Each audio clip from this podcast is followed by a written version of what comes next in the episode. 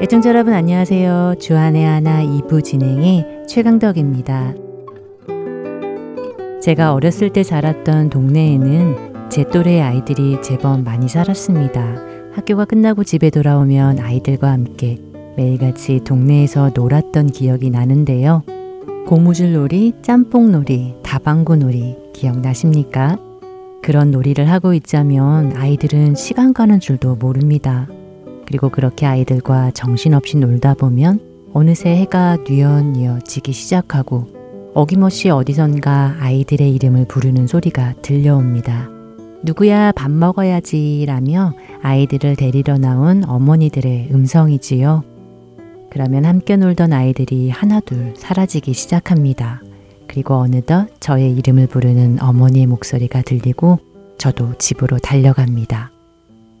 너무 오래전 일이라 그때의 기억이 어렴풋하지만 저의 이름을 부르시던 어머니의 음성에 신이 나서 집으로 달려갔던 기억만은 선명한데요. 그렇지요.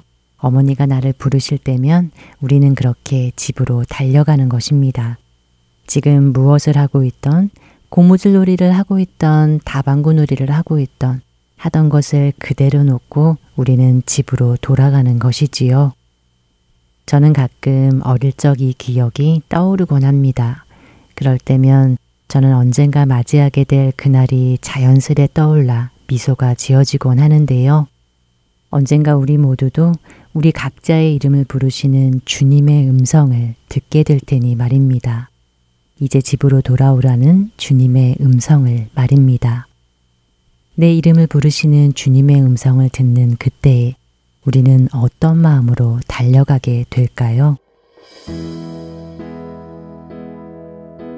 나 지금은 비록 땅을 버타며 살지라도 내 영혼 저 하늘을 디디며 사네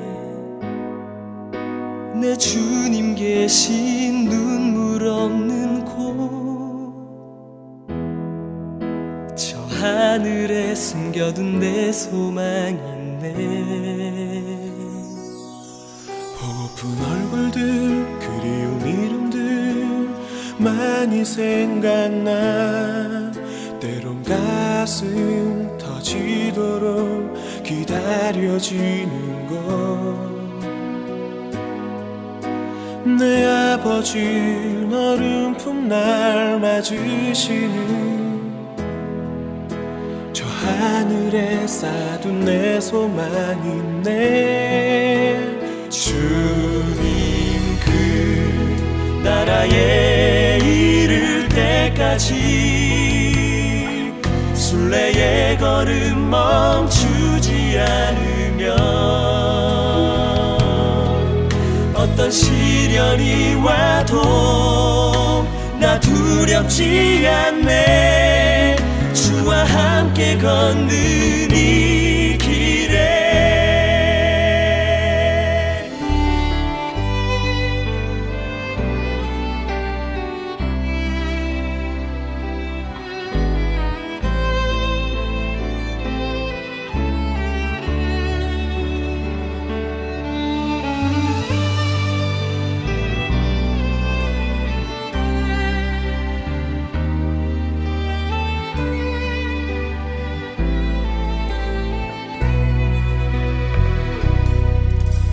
나 지금은 비록 땅을 버타며 살지라도 내 영혼 저 하늘을 디디며 사네.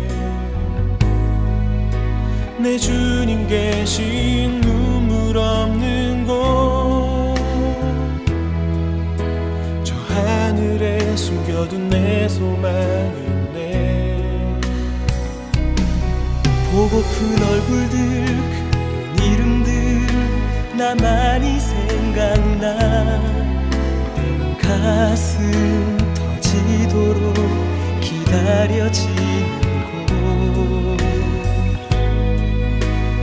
아버지 너른 풋날 맞으시는 저 하늘에 쌓은 내 소망이 있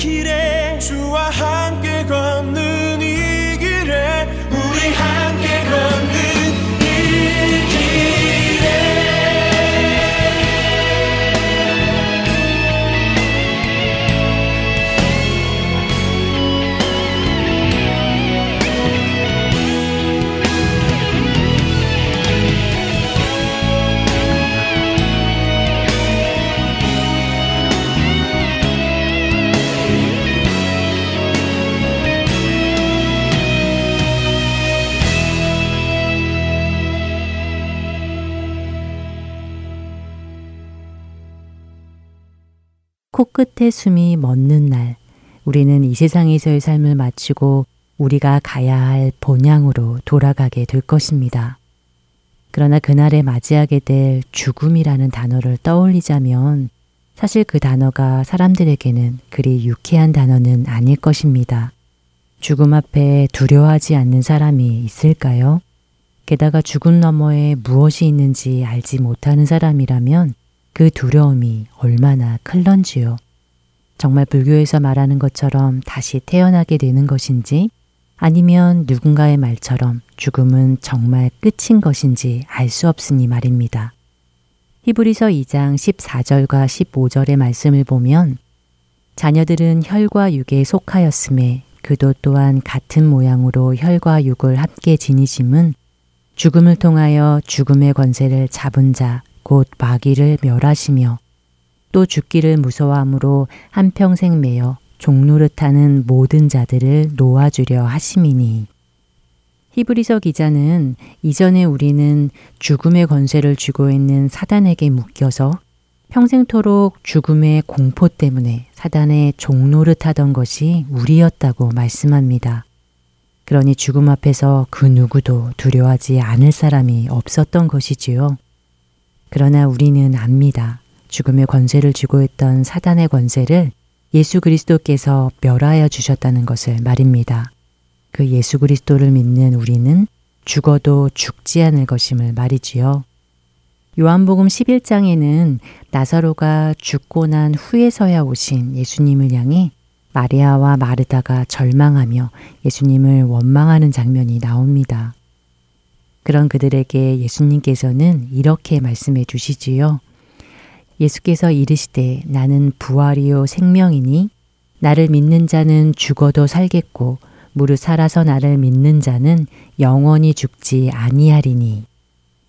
예수님의 이 말씀은 만약 우리가 살아있을 때 예수님께서 다시 오시지 않는다면 우리는 나사로가 당했던 것처럼 육체의 죽음을 겪게 된다는 것입니다. 하지만 우리에게는 그것이 끝이 아니라 우리의 육신의 죽음은 영생으로 들어가는 통로일 뿐 영원한 불못에 들어가는 두 번째 사망은 당하지 않게 되는 것이지요. 잠시 육신의 죽음이라는 것을 경험하기는 하겠지만 천국에서 바로 깨어나게 될 것이며 주님이 오시는 그날에 우리는 이제 더 이상 썩어질 육신을 벗어버리고 새로운 몸을 입어 영원히 살게 될 것입니다. 그렇습니다. 우리는 죽어도 죽지 않습니다. 잠시 죽음을 맛보겠지만 다시 살게 되고 영원히 죽지 않는 영원한 생명을 누리게 되는 것입니다. 이 사실이 얼마나 기쁜 소식입니까? 이 은혜가 얼마나 감사하고 놀랍습니까? 그렇다면 그날은 우리에게 가장 기쁜 날이 아니겠는지요? 그날은 끝이 아니라 영원의 시작이니까요.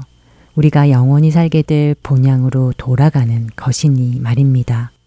그렇게도 보고 싶던 나의 주님을 이제 드디어 만나게 되고 그분의 얼굴을 마주하며 살게 될 것입니다.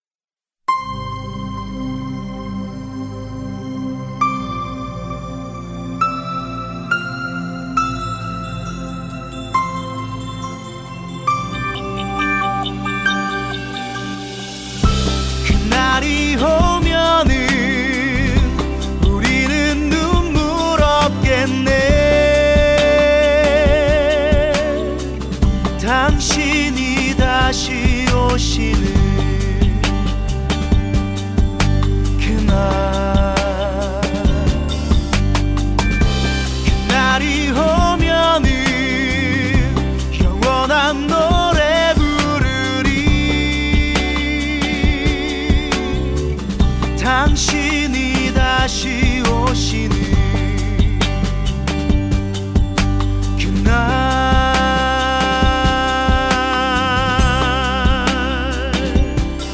우리 모두가 정성 다해서 주님 맞을 준비해요. 세상의 왕으로 다시 오실 주 맞을 준비해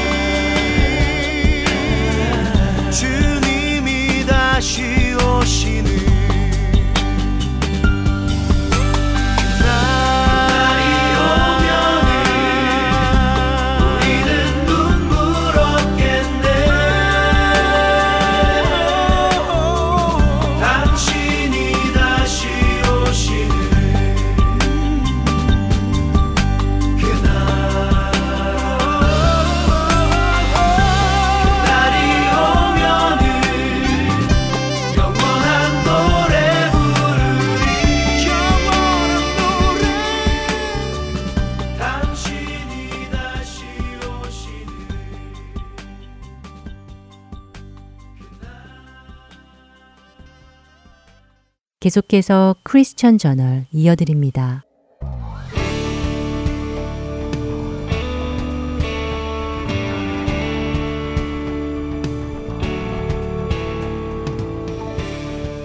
여러분 안녕하십니까? 크리스천 저널 최승진입니다. 크리스천 저널 이 시간은 세계 기독교계의 소식과 우리 기독교인들이 알아야 할 소식들을 한 주간 모아 전해드리며 우리 크리스천들이 어떤 관점으로 이런 사건들을 보아야 할지 함께 생각해보는 시간입니다. 먼저 뉴스를 전해드리겠습니다. 첫 번째 소식입니다.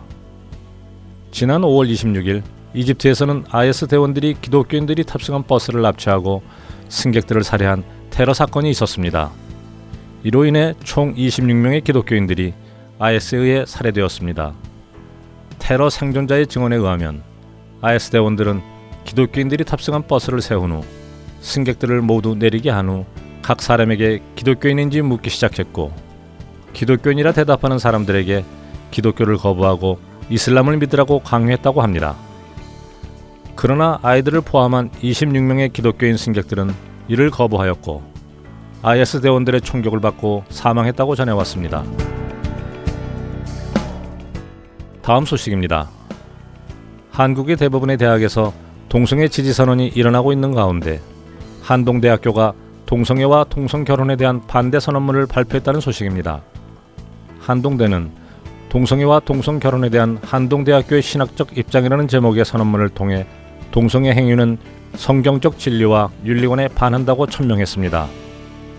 또한 한동대는 문화의 흐름보다는 성경의 계시를 기준으로 삼는다는 사실도 분명히 밝혔습니다. 한동대는 동성애 행위가 인간 개인과 공동체의 해와 병을 가져옴을 믿으며 동성애로부터 치유되도록 인도하는 것이 참된 인권 보호임을 믿는다는 것도 선언했습니다. 한국 대학에서 동성애 반대 선언문을 공개적으로 발표한 경우는 이번이 처음입니다. 마지막 소식입니다. 영국의 테레사 메이 총리가 기독교인들의 공개적인 신앙 고백과 중요성을 강조해서 화제가 되고 있습니다. 영국 크리스천 투데이에 따르면 메이 총리는 지난 5월 28일 영국의 가장 큰 교회 중 한 곳인 지저스 하우스를 방문하여 기독교인들이 공개적으로 신앙에 대해 말할 수 있어야 한다고 말했습니다. 메이 총리는 지난해 12월 의원들의 질의 시간에도 공공장소나 일터에서 신앙을 언급하라고 권한 바가 있습니다. 특별히 이번 지저스 하우스 교회의 아구 이루크 목사와의 만남에서 메이 총리는 기독교인들의 신앙 표현에 대한 압박이 지속되고 있는데 우려를 표현하며 신앙이라는 관점에서 우리가 할 수 있는 한 가지는 신앙적 신호를 매우 분명히 전달하고 이에 대해 말할 준비를 하는 것이라고 생각한다. 이를 통해 사람들은 이러한 신앙의 자유가 존재한다는 사실을 알 수 있을 뿐 아니라 그들이 보고 따를 수 있는 롤 모델이 생길 수 있다라고 강조했습니다. 그러나 메이 총리의 지저스 하우스 교회의 방문에 불만을 나타내는 사람들도 있었습니다. 바로 동성애 단체들입니다. 이들은 메이 총리가 만난 이루크 목사는 평소에 동성애와 동성 결혼을 강력히 반대해온 인물이기에 메이 총리가 이루크 목사를 만난 것은 동성애자들의 뺨을 때린 것과 같다며 비판했습니다. 뉴스를 마치겠습니다.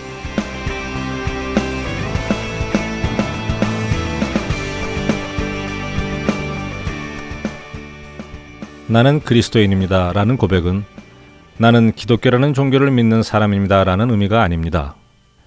나는 그리스도인입니다. 라는 고백은 나는 예수님을 구주로 영접하고 그분을 따라 살아가는 사람입니다. 라는 의미입니다. 그렇기에 내가 그리스도인이라고 생각하는 사람은 언제 어디서나 자신이 그리스도를 따라 사는 사람인 것을 기억해야 합니다. 내 삶의 모든 영역에서 내가 그리스도인이라는 것을 인지하고 살지 못한다면 우리는 많은 상황에서 그리스도인으로서의 삶을 살아내지 못하게 됩니다. 다시 말씀드리면 그리스도인이 교회의 공예배에서만 그리스도인으로서 살아가서는 안 된다는 말씀입니다. 만일 어느 그리스도인이 교회에서만 그리스도인으로 산다면 그 사람은 그리스도인이 아니라 기독교라는 종교인이 되는 것입니다. 그리스도인은 교회에서뿐만 아니라 나의 직장, 나의 사업체, 나의 가정, 그리고 내가 홀로 있는 그 시간까지도 그리스도와 함께 있고 함께 생활하는 사람입니다. 모든 생활에서 그리스도와 함께 하는 사람입니다. 그리고 이렇게 살아가는 그리스도인들은 모든 상황에서 주저없이 자신이 그리스도인임을 밝힐 수 있습니다.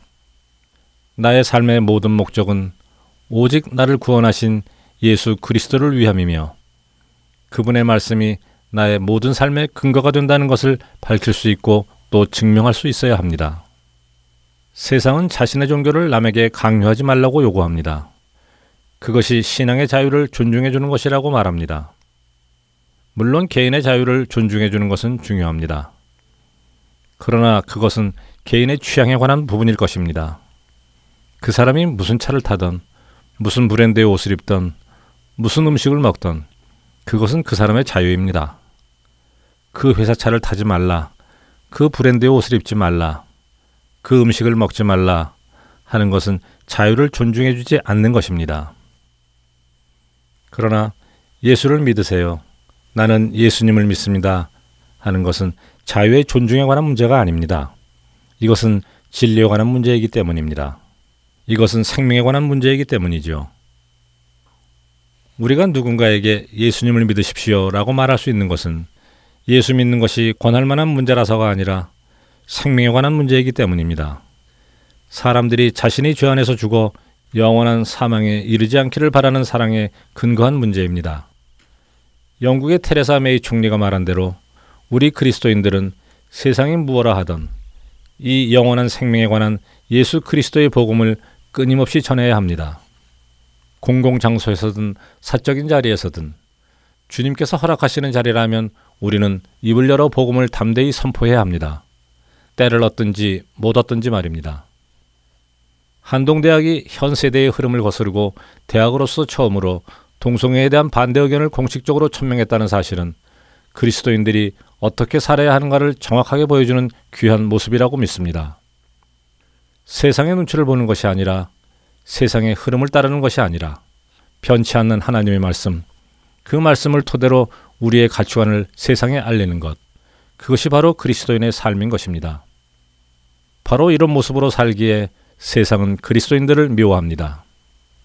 그리고 심지어 세상은 이런 그리스도인들을 죽이기까지 합니다. 이집트에서 아이스 대원들이 손에 죽어간 26명의 그리스도인들. 이들은 바로 그런 세상에 의해 희생되었습니다.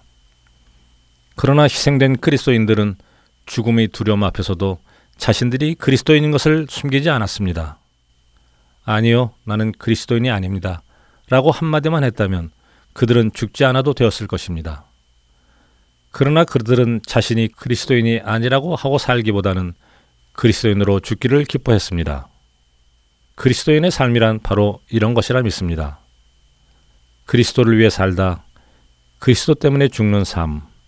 그것이 바로 그리스도인의 삶입니다. 만일 우리에게 목숨을 담보로 너는 그리스도인이냐고 누군가 묻는다면 우리는 어떤 대답을 할 것입니까? 우리가 평소에 그리스도인으로 살지 않으면 우리는 그리스도인으로 죽지 못합니다. 그리스도인으로 살아가시기 바랍니다. 크리스천 전을 마치겠습니다.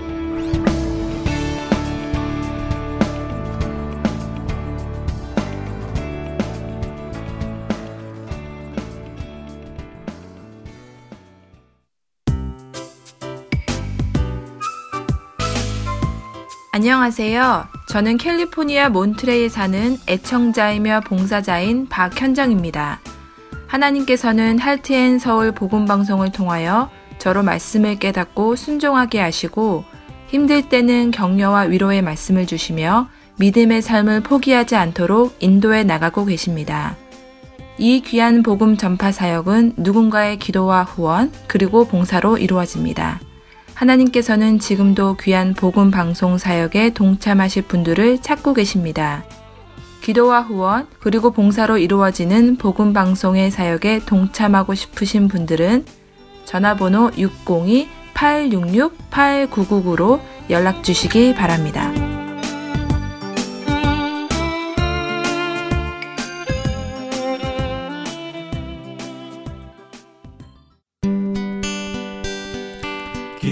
소식 사랑으로 땅끝까지 전하는 아랜소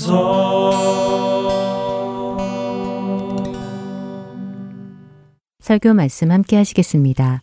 캐나다 밴쿠버 그레이스 한인교회 박신일 목사님께서 시편 23편 4절의 말씀을 본문으로 지키시는 하나님이라는 제목의 말씀 전해 주십니다.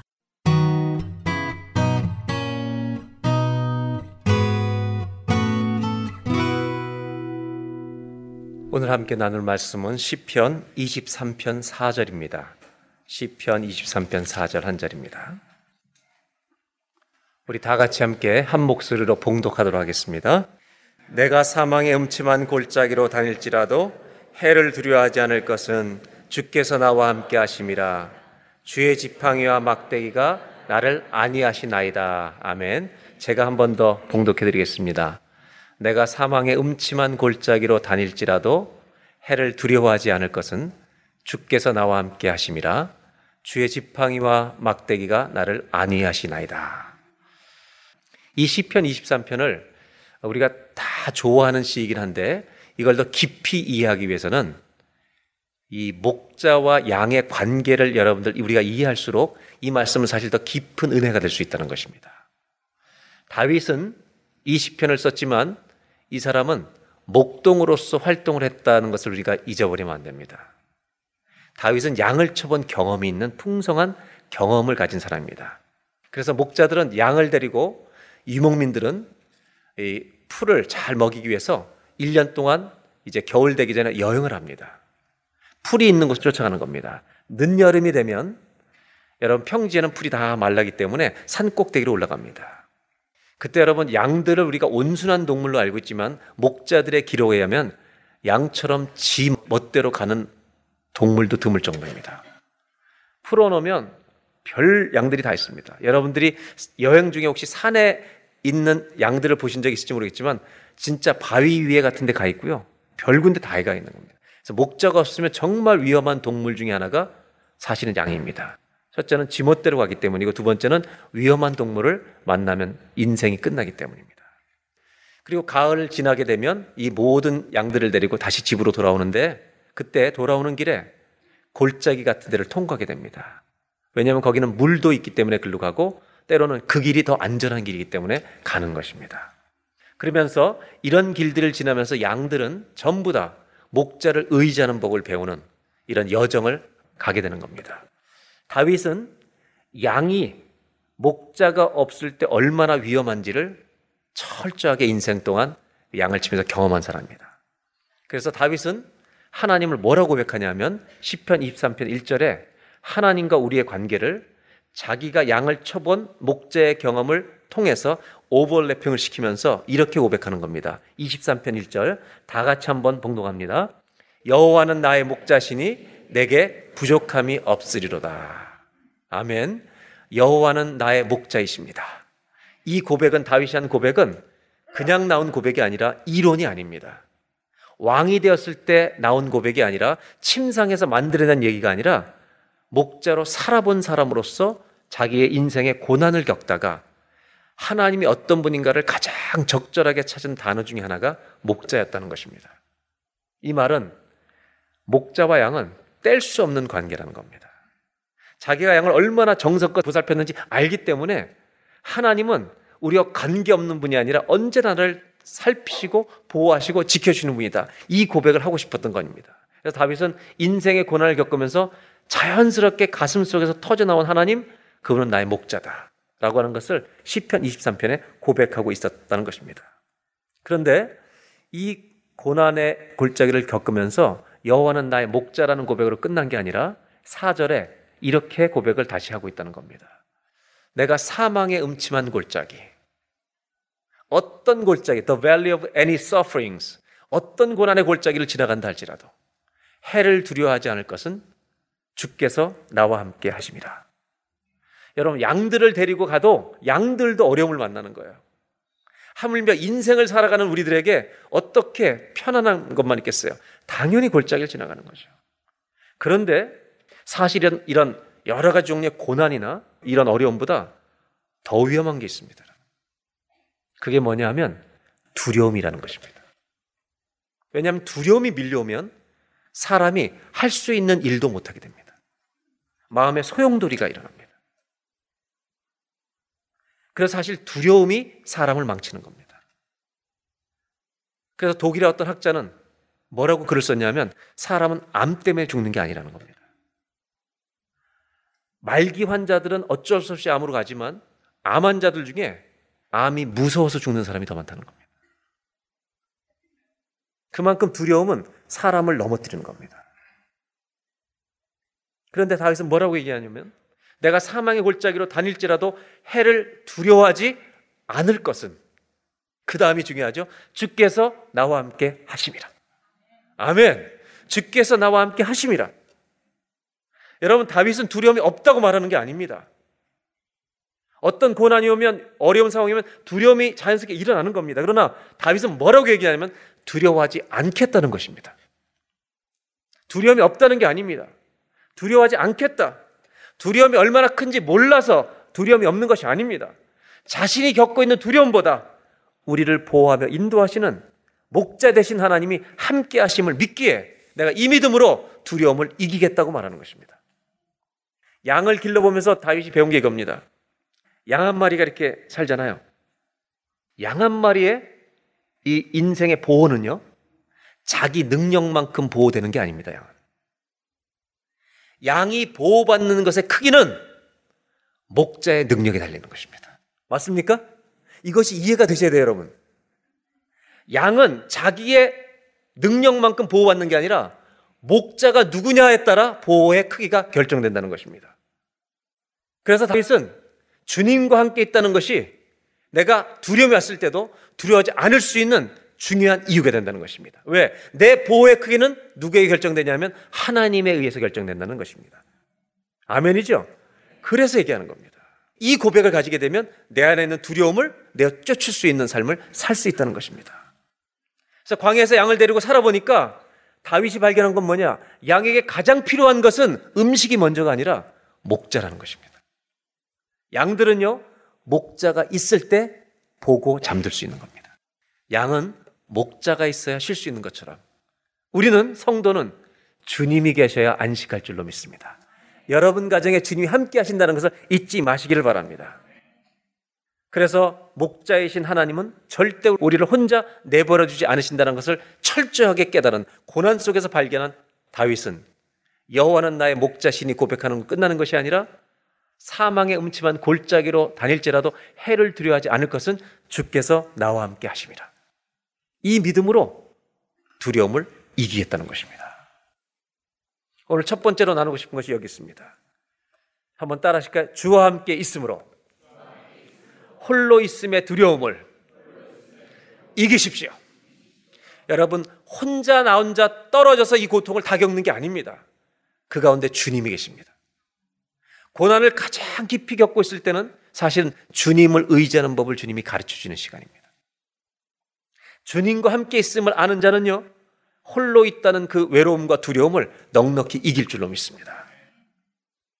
저는 성경을 읽다가 이 말씀을 보면서 좀 신기하다고 생각했어요. 그건 뭐냐면, 여러분, 골리앗이라는 사람을 때려 눕힌 사람이 누굽니까? 다윗입니다. 이 골리앗은 너무 커서 나랑 싸우자고 얘기할 때 이스라엘 사람이 다 두려웠습니다. 전부 두려웠습니다. 그런데 뭐가 참 신기했냐면 골리앗을 소개하는 말씀이 나오는데 참 제가 신기하게 생각했어요. 사무엘상 17장 4절로 7절에 골리앗이 어떤 사람인가를 소개하는데 제가 왜 신기하게 생각했는지 설명을 드리겠습니다. 보겠습니다. 이스라엘 사람들이 벌벌 떨고 있는데 이 골리앗을 너무 디테일하게 소개, 자세하게 소개하고 있다는 것입니다. 보세요. 블레스 사람들의 지정에서 싸움을 도두는 자가 왔는데 그의 이름은 골리앗이요 가드 사람이라. 그의 키는 여섯 규빗 한 뼘이요. 여러분 2m 50이 넘는 겁니다. 골리앗은 키가 엄청나게 큰 사람이에요. 여기서 끝나지 않은 5절을 볼까요? 머리에는 노트구를 썼고 몸에는 비늘 갑옷을 입었는데 그 갑옷 노스로 만든 비늘 갑옷에 무게가 놋 5천 세겔이다. 5천 세겔이라는 말은요, 웬만한 사람이 들 수도 없는 무게예요. 근데 그 갑옷을 입고 있는 거예요. 이걸 입고 있는 거예요. 그러니까 얼마나 힘이 세다는 거예요, 이 사람이. 그냥 power itself. 이 사람은 힘 자체예요, 그냥. 힘 덩어리, 그냥. 6절. 그의 다리에는 놋으로 된 각반을 쳤고 어깨 사이에는 놋 단창을 메었으니 겁나서 접근을 못하는 거죠. 7절. 다 같이 한번 봉독합니다. 그 창 자루는 베틀채 같고 창날은 철 600세겔이며 방패든 자가 앞서 이렇게 힘이 센데도 방패든 자가 또 앞, 앞에 있는 거예요. 이 말은 접근하지 말라는 얘기입니다, 여러분. 너 얘랑 싸면 죽어 이런 말입니다. 근데 신기한 것은 제가 왜 이 말씀을 신기하다고 말씀드리냐면 지금 이스라엘 백성들이 하나님 백성들이 두려워하는 상황인데 왜 그 두려워하는 저놈을 이렇게 힘이 세다는 걸 자세하게 성경이 소개하고 있냐 이거예요. 왜 이렇게 자세하게? 여러분, 더 두려워하라고 이렇게 썼을까요? 우리가 이 성경을 읽으면서 더 두려워하라고 썼을까요? 아니면 그 사람이 아무리 파워풀해도 without God 하나님이 없으면 파워레스다. 힘이 없다는 걸 보여주려고 써놓으신 걸까요? All the power without God is powerless. 아무리 어떤 능력을 가져도 주님 없으면 하나님 앞에서 힘이 없다는 것을 우리에게 보여주는 메시지인 줄로 믿습니다. 그런데 더 놀라운 것은 이 골리앗을 누가 때려 눕혔어요? 다윗이. 여호와는 나의 목자는 다윗이 때려 눕혔는데 다윗을 묘사하는 장면은요 짧아요. 그가 나오는데 얼굴이 붉고 용모가 아름다웠다. That's it. 얼굴이 붉고 용모가 아름다운 소년이 나가서 이놈을 쓰러뜨려 버리는 거예요. 주님이 함께 계심을 믿고 나아가면 우리를 두렵게 하는 수많은 고통과 어려움들 있잖아요. 쓰러질 줄로 믿습니다. 저는 오늘 이 예배가 주님이 함께 계심을 믿고 골리앗처럼 우리를 두렵게 하는 모든 문제들을 오늘 무너뜨리는 예배가 되시기를 주의 이름으로 축원합니다. 우리 가정을 두렵게 하는 모든 어려움들, 고난들 예수 이름 앞에 무너질지어다. 이것이 오늘 저와 여러분의 예배가 되길 바랍니다. 고난이 올 때 여러분 그래서 그 고난의 크기를 골리앗처럼 갑옷, 뭐 무게 이거를 자세히 보는 것이 중요한 게 아니라 여러분 나 같은 다윗같이 아무것도 아닌 자에게 주님이 함께 계신다. 만군의 여호와 이름으로 나가니까 끝나는 거죠. 저는 살면서 참 재밌는 광경을 목격한 적이 많아요. 강아지 중에 끝까지 안 크는 강아지 종류 중에 털 없는 개가 있어요. 뭔지 짐작이 가세요? 예, 귀가 쫑긋하고 세 글자. 치와와. 치와와는 멕시코 도시 이름이에요, 여러분. 근데 치와와가 제가 깜짝 놀란 목격 장면은 뭐냐면 그 이 세퍼드 셰퍼드라는 거 있죠? 우리 한국말로 세파 세파드라 그러네. 이큰 진짜 잘생긴 게 있잖아요. 이 앞에서 엄청나게 지저대는데 지가 잡아먹을 것 같은 거예요. 저는요 한참 운동이 됐어요 그때. 그리고 저는 사실 치와와가 짖는 소리를 별로 안 좋아해요. 왜냐하면 얘가 하이 테너인데 듣기 좋은 테너가 아니에요. 얘는 엄청나게 짖는 거예요. 근데 제 생각에는요 셰퍼드가 물면 끝나는 거예요. 얘는. 근데 왜 이렇게 자신 있게 짖는지 아세요? 목에 딱 줄을 목줄을 주인이 딱 잡고 있는 거예요. 그게 내가 웃기겠네 저거. 여러분 치와와도 주인을 믿어요. 그리고 이 셰퍼드 앞에서 아마 허스키가 와서도 덤볐을 거요. 근데 우리는 주님이 계시는데 쭈그러드는 거예요. 주님이 계시는데 두려워 떠는 성도가 너무 많은 거예요. 한 가지 질문하고 싶은 거예요. 주님이 함께 계심을 믿으시는 거예요? 그러면 골리앗 앞에서 지져야지. 나는 만군의 여호와 이름으로 나아가라. 우리 가정을 두렵게 하는 모든 문제들은 오늘 이 예배 무너질지어다. 이런 승리 예배가 되시기를 주의 이름으로 축원합니다. 두 번째로 나누고 싶은 것은 사절을 다시 보겠습니다. 다시 한번 다 같이 읽겠습니다. 시작. 내가 사망의 음침한 골짜기로 다닐지라도 해를 두려워하지 않을 것은 주께서 나와 함께 하심이라. 주의 지팡이와 막대기가 나를 아니하시나이다. 두 번째 나누고 싶은 이것입니다. 우리가 두려움의 골짜기, 고난 때문에 찾아온 두려움의 골짜기를 통과할 때 사람들의 공통된 반응이 있습니다. 그건 뭐냐면 빨리 통과하고 싶은 겁니다. 누가 두려움 속에 오래 있길 원하겠습니까? 두려워하는 이유는 가장 중요한 이유 중에 하나는 두려워하는 이유는 어떻게 될지 모르기 때문에 두려워하는 겁니다. 답이 보이지 않기 때문에, 앞이 보이지 않기 때문에. 그런데 그렇게 빨리 지나갔으면 좋겠는데 고난은 절대로 빨리 지나가지 않습니다. 인생은요, 무협지가 아닙니다. 사이파이가 아닙니다. 인생은 천천히 걸어가는 소설입니다. 인생은 날아다니는 게 아닙니다. 이렇게 빨리 통과하고 싶은데도 해결이 안 되는 고통 앞에서 주님이 나와 함께 하신다는 게 어떤 의미가 있을까? 이 목자와 양의 관계를 이해하고 쓴 다윗의 시편을 이해할 때 아주 중요한 또 하나가 있습니다. 그건 뭐냐면 목자와 양의 차이점 중에 하나를 이해하는 것이 너무 중요합니다. 양은 양과 목자의 차이를 설명드리는데 양은 목자의 안내를 받아서 풀을 뜯으러 쭉 갑니다. 그런데 양은 한 번도 안 가본 길을 가는 겁니다. 양은 한 번도 안 가본 길을 가는 거예요. 목자는 여러분, 목동은 이 양을 먹이기 위해서 양을 데리고 가기 전에 말을 타고 어느 길로 양을 먹이면서 다닐지를 다 답사를 하고 돌아온 겁니다. 어디가 더 위험한지, 어디가 덜 위험한지 다 알고 있습니다. 사망의 골짜기를 지나갈 때 양은 죽을 것 같은 두려움이 있는데 목자는 이 길로 가야 사는 것입니다. 그래서 그거를 통과시키는 것입니다. 하나님은 우리를 약골로 키울 원치 않으십니다.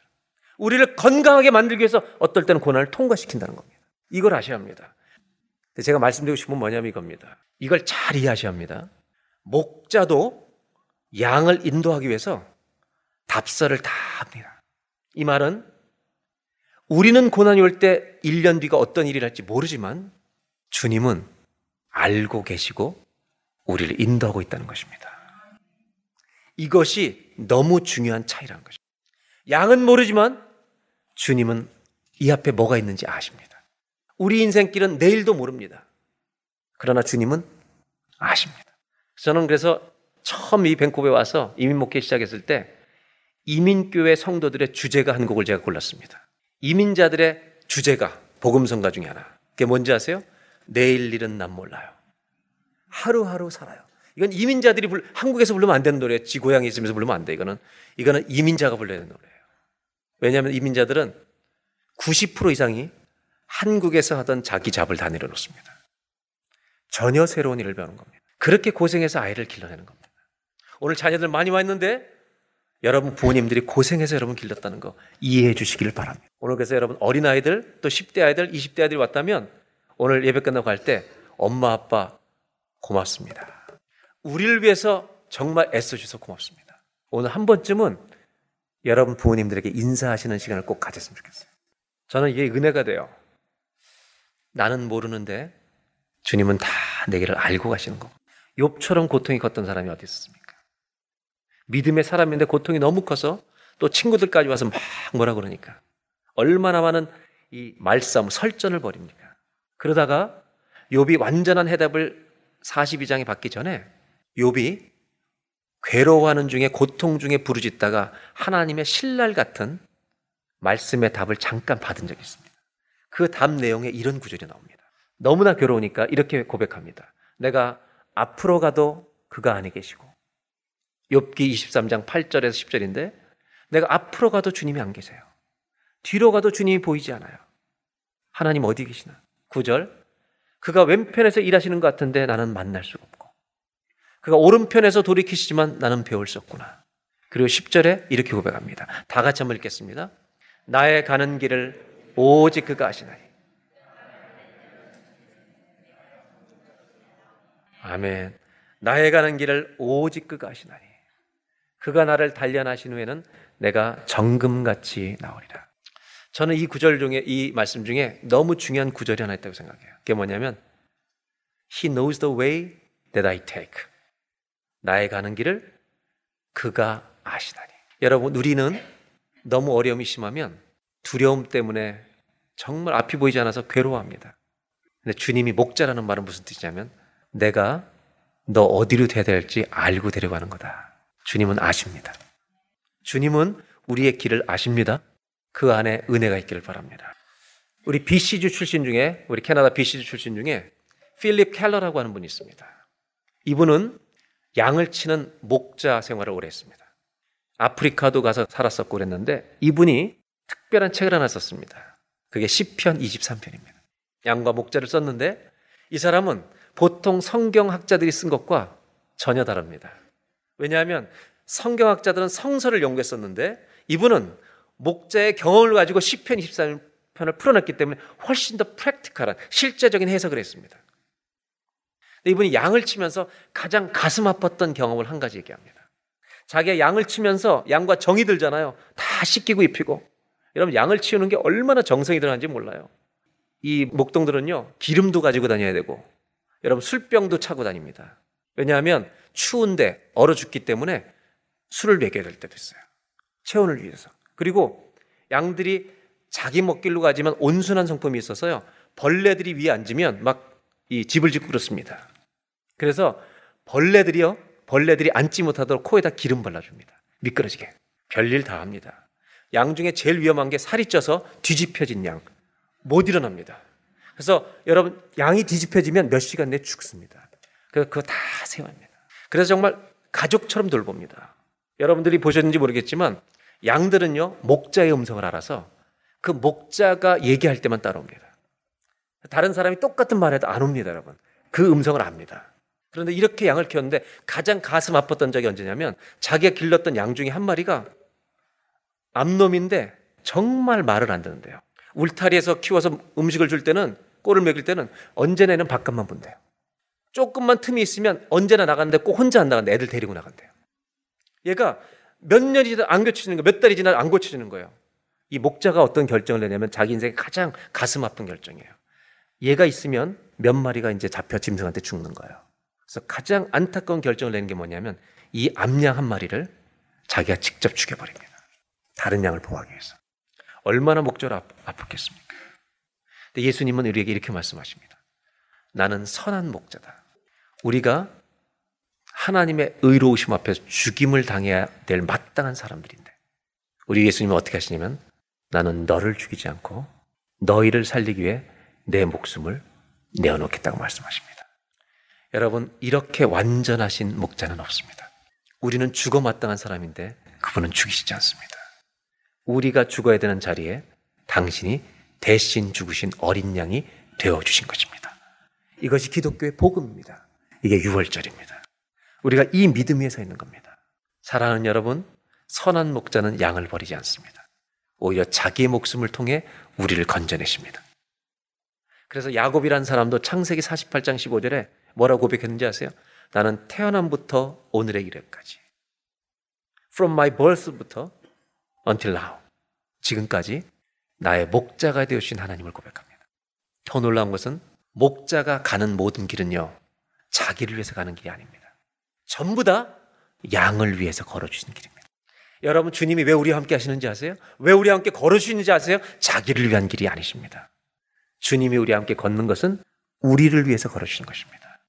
그러므로 힘들고 어려울수록 이미 모든 것을 알고 계신 주님이 우리를 인도하시니까 어려울 때 가장 잘해야 될 것은 주의 말씀을 듣고 쫓아가는 것인 줄로 믿습니다. 두려워하거나 방황하고 낙심하고 인생을 포기하지 말고 여러분 실패보다 더 나쁜 것이 더 위험한 것이 포기하는 겁니다. 인생이 어려울수록 누구에게 귀를 기울여냐면 주의 음성의 귀를 기울여야 할 줄로 믿습니다. 그래야 내 낙심이 멈춰지고 내 방황이 끝나고 내 정말 포기하고 싶은 모든 불안과 두려움이 여러분 중단되는 것입니다. 오늘 두 번째로 주님이 주신 말씀 이것입니다. 한번 따라 하실까요? 주님을 쫓아감으로 나의 방황을 멈추십시오. 주님을 쫓아감으로 내 방황을 멈추십시오. 힘들고 어려울수록 주의 음성을 듣고 잘 쫓아가는 저와 여러분 되시기를 주의 이름으로 축원합니다. 고난이 계속될 때는 여러분 우리를 두려워하라고 주시는 시간이 아니라 하나님께 집중하라는 시간입니다. 진정한 기도를 배울 수 있는 시간입니다. 정말로 하나님을 바라볼 수 있는 시간입니다. 혹시라도 답답한 상황이 있다면 자녀들이 어디로 가야 할지 고민하고 있는 상황이 있다면 이때는 하나님 말씀을 들어야 할 시간입니다. 성공이 중요한 것이 아니라 듣는 것이 중요한 것입니다. 주의 말씀 안에 꿈도 있고 하나님 비전도 담겨 있습니다. 말씀을 듣는 저와 여러분 가정 되시기를 주의 이름으로 축복합니다. 마지막 사절 한 절 더 보겠습니다. 다시 한번 다 같이 봉독할까요? 내가 사망의 음침한 골짜기로 다닐지라도 해를 두려워하지 않을 것은 주께서 나와 함께 하십니다. 주의 지팡이와 막대기가 나를 아니하시나이다. 마지막 문장을 다시 한번 제가 읽겠습니다. 주의 지팡이와 막대기가 나를 아니하시나이다. 여러분, 이 지팡이와 막대기가 굉장히 중요한 단어입니다. 지팡이라고 설명하시든 막대기로 설명하시는 관계없는데 목동들은 전부 다 지팡이를 들고 다닙니다. 막대기. 아까 말씀드린 필리 켈러라는 사람은 아프리카의 경험을 소개합니다.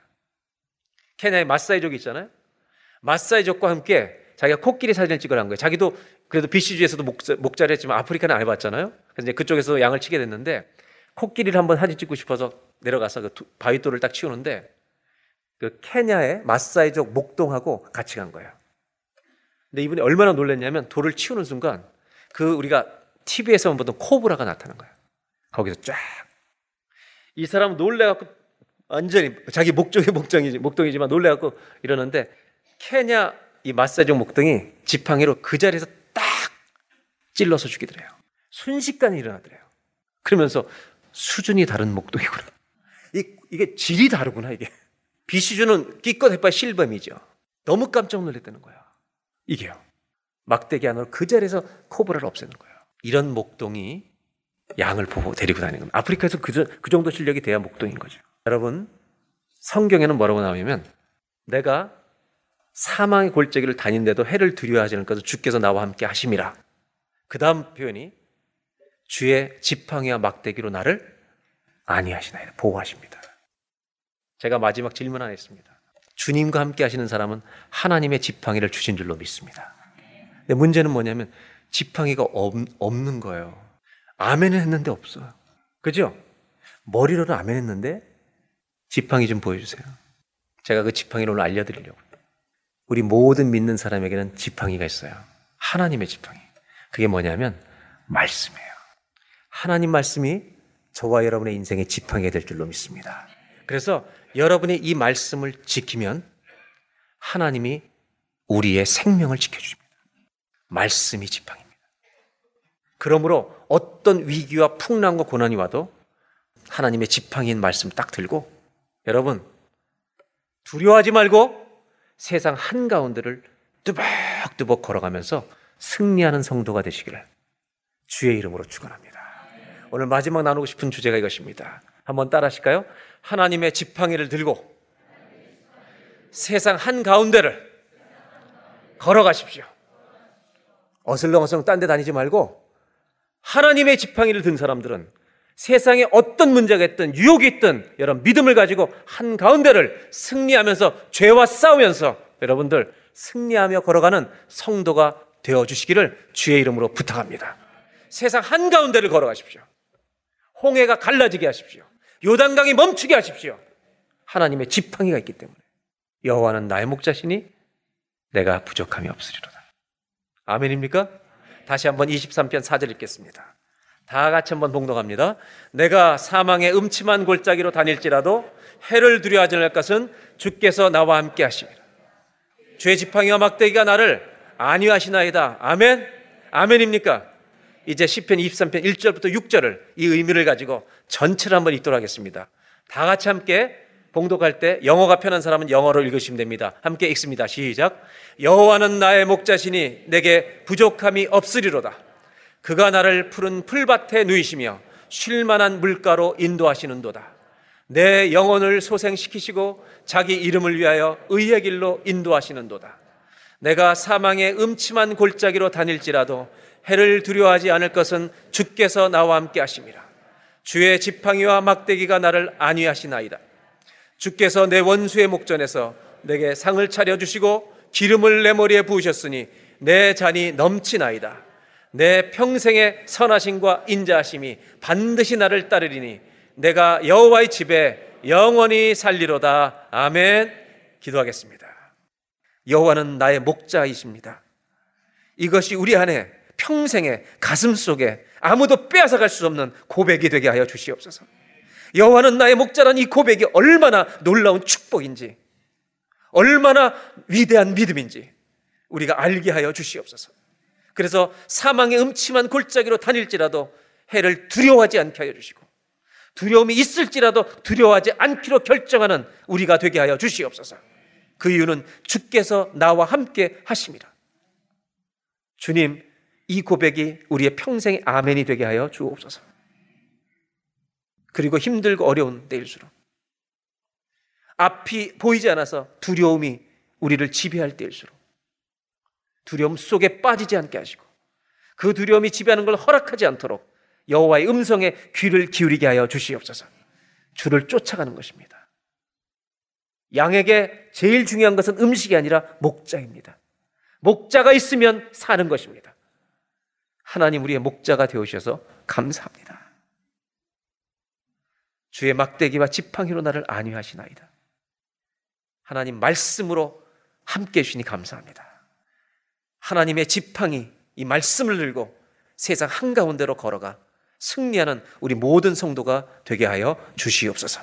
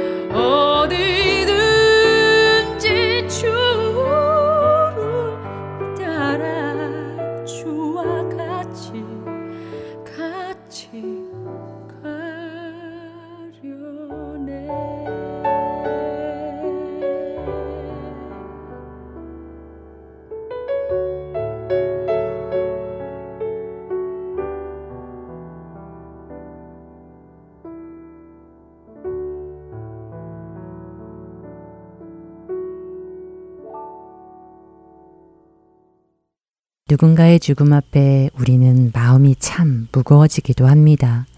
사랑하는 사람을 떠나보내야 한다는 슬픔에 힘겨워집니다. 너무 짧은 인생을 살고 간 사람들의 마지막을 볼 때면 더 마음이 아프기도 합니다.